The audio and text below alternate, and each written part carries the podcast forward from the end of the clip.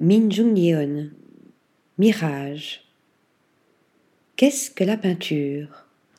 Elle plonge le divin dans la perceptibilité. Elle est œil, elle voit les temps, elle est pensée abstraite et fait concevoir des mondes et des intermondes. Marcus Lupertz. Il y a deux ans, dans la rotonde du musée Guimet, Min Jung Yeon nous conduisait dans les profondeurs insondables d'une forêt obscure tissée de troncs de bouleaux enchevêtrés dans des tuyaux de cuivre coiffés de plumes blanches, sur le chemin de la réconciliation.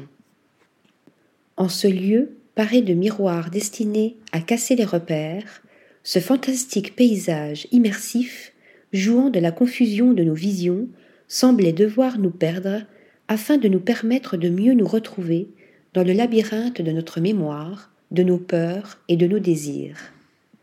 Partie intégrante de l'œuvre, le visiteur, en circulant dans l'installation, participait à la réconciliation, c'est-à-dire, selon l'artiste d'origine coréenne, nourri de philosophie traditionnelle asiatique, à l'acceptation de la différence et des contraires et de ses traumatismes. Redevenu spectateur, Face à ces nouvelles peintures oniriques, nous n'en sommes pas moins appelés à rêver dans ces rêves et à nous glisser dans ces terres intérieures qu'elle dépeint dans ces étranges paysages flottants. Terre des songes, monde silencieux en suspens, désert mirage, ces grandes toiles, parfois déployées en diptyque, nous conduisent dans le royaume de l'indétermination, évoquant tantôt quelques paysages intergalactiques, tantôt quelques chaos organiques, tantôt les déserts clairsemés de roches en lévitation d'Yves Tanguy. Comme dans la mécanique quantique dont l'artiste est féru, tout semble être et ne pas être. Les formes, comme prises dans un continuum de forces antagonistes, paraissent à la fois réelles et illusoires, comme suspendues à leur devenir, à leur potentiel d'existence et de métamorphose.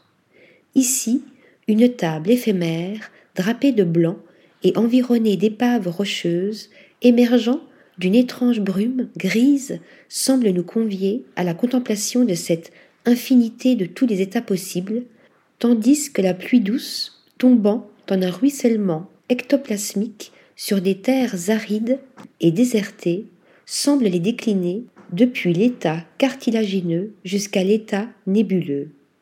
Quant à la parade de falaises osseuses du grand silence, traversée d'une traîne vieux rose aux allures de nappe cosmique, serait-elle l'image du principe d'incertitude et de l'impermanence traduit en une fluctuation incessante d'apparition et de disparition au fondement de la physique quantique? Telle l'incroyable concrétion coralline surgit d'une mer lactée sur fond azur intitulée Désert désirant, nous voici ouverts à tous les possibles, aux frontières du réel et de l'irréel, ou plus précisément, selon les termes de Guylaine Rios, docteur en astrophysique, face à une réalité qui ne cesse d'osciller du réel vers le virtuel et du virtuel vers le réel. Article rédigé par Stéphanie Dulou.